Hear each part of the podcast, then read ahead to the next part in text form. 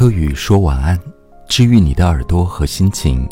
用内心的温热去抵挡时间的无情。大家晚上好，今天我们要一起分享的是一场天蝎座盛大的失恋盛宴。失恋是一件很痛苦的事情，不要试图分辨谁对谁错，因为从主观个体来讲，就是一种真真切切的痛，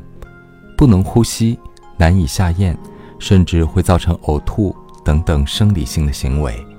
晚上睡觉需要借助失眠药和抗抑郁药的帮助。说到这里，你大概已经很能体会这种炼狱般的感受。如果你是一个善良而心软的人，一定在此产生了极大的感同身受。这位天蝎座的朋友失恋了，是一段长达数十年的感情。对方提出了分手，在过程中暴露出了第三者，所以失恋本身是一重折磨，而第三者的存在是第二重折磨，两相叠加，便陷入了一种无边的黑暗与苦楚。天蝎座是火星与冥王星的能量体，火星代表人的行动力，是一种加速感、攻击力与破坏性。而冥王星象征地下黑暗的能量，亦是破坏力巨大的，但它会加速老旧事物的腐朽，经过生与死、血与火的淬炼，是死亡与重生的巨大能量。没错的，天蝎座对待感情，即是充满了一种压抑的恐惧感和一种紧密的控制欲，所以会爆发出强大的性与爱的能量。开出一朵带着金属光泽、幽暗的地狱玫瑰。天蝎的属性是不能放松的，充满着一种紧张感的。如果你有太阳或其他重要行星落在星盘里的第八宫，或者土星和冥王星落在第一宫，也会产生类似的情绪和情感张力。这位朋友的太阳天蝎座落在了婚恋关系的第七宫。土星也落在了第七宫头，所以他在恋爱关系里总是充满了压力感。月亮白羊座落在了遥远的第十二宫，是一个玄秘奥妙的宫位，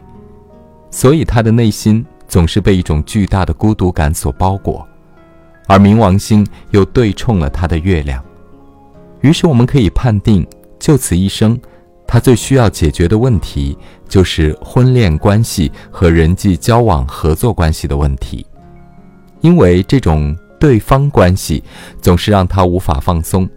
他会变得毒舌、怨念颇深，总是跟人处在一种紧张对峙甚至敌对的状态之中，从而丢失了人生大部分的快乐，总是失眠熬夜，内心不安。不过，我们要在这沉重的人生议题里找到突破口，不然我们会折磨自己、折磨他人到永久。冥王星虽然很可怕，但我们要抓住它的重生机制，就是你必须扼杀掉一些旧的东西，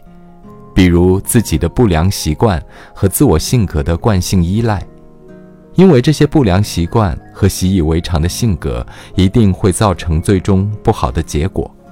如同失恋，也是一次死亡，算是一次假性死亡。失恋引发的心理和生理反应，都让我们仿佛感应到心里好像某一块的东西死掉了、空掉了，或者这种无法呼吸、呕吐的反应，都会加速我们身体的新陈代谢，好像是女性的一次小产，对身体造成了损伤，也在呼唤一个崭新的自我。你在失恋的过程中反复纠结、琢磨、自我伤害，你发现了自己的一些问题、一些恶劣的性格习惯，它迫使你觉醒，从现在的躯壳里找出一个新的灵魂出来。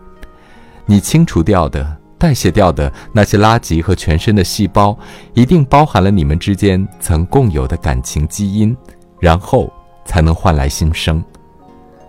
当然。有人曾为此结束了自己的生命，在扼腕痛惜的时刻，我们该知道，他也许没有能力完成这次重大的重生了。